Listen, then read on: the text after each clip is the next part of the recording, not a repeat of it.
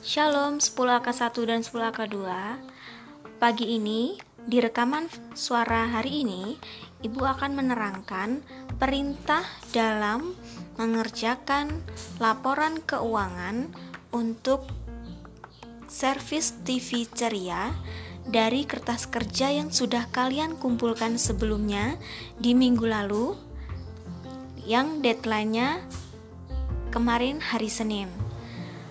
Semua sudah ibu komentar di GCR.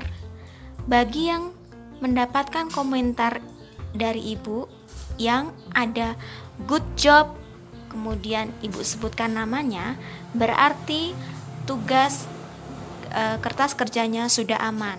Berarti kalian sudah bisa lanjut ke laporan keuangan, membuat laporan keuangan, yaitu ada laba rugi, perubahan modal, dan neraca.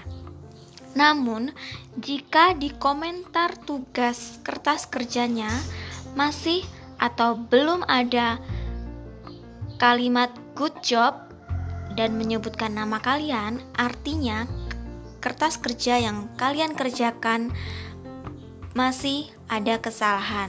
Silahkan kalian konfirmasi ke ibu atau kalian teliti secara mandiri atau tanyakan kepada teman yang sudah benar jawabannya.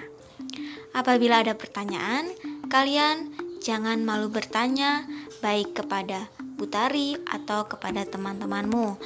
Sekian perintah dari Ibu, harap diperhatikan dan dipahami. Sukses selalu untuk kalian, Tuhan memberkati.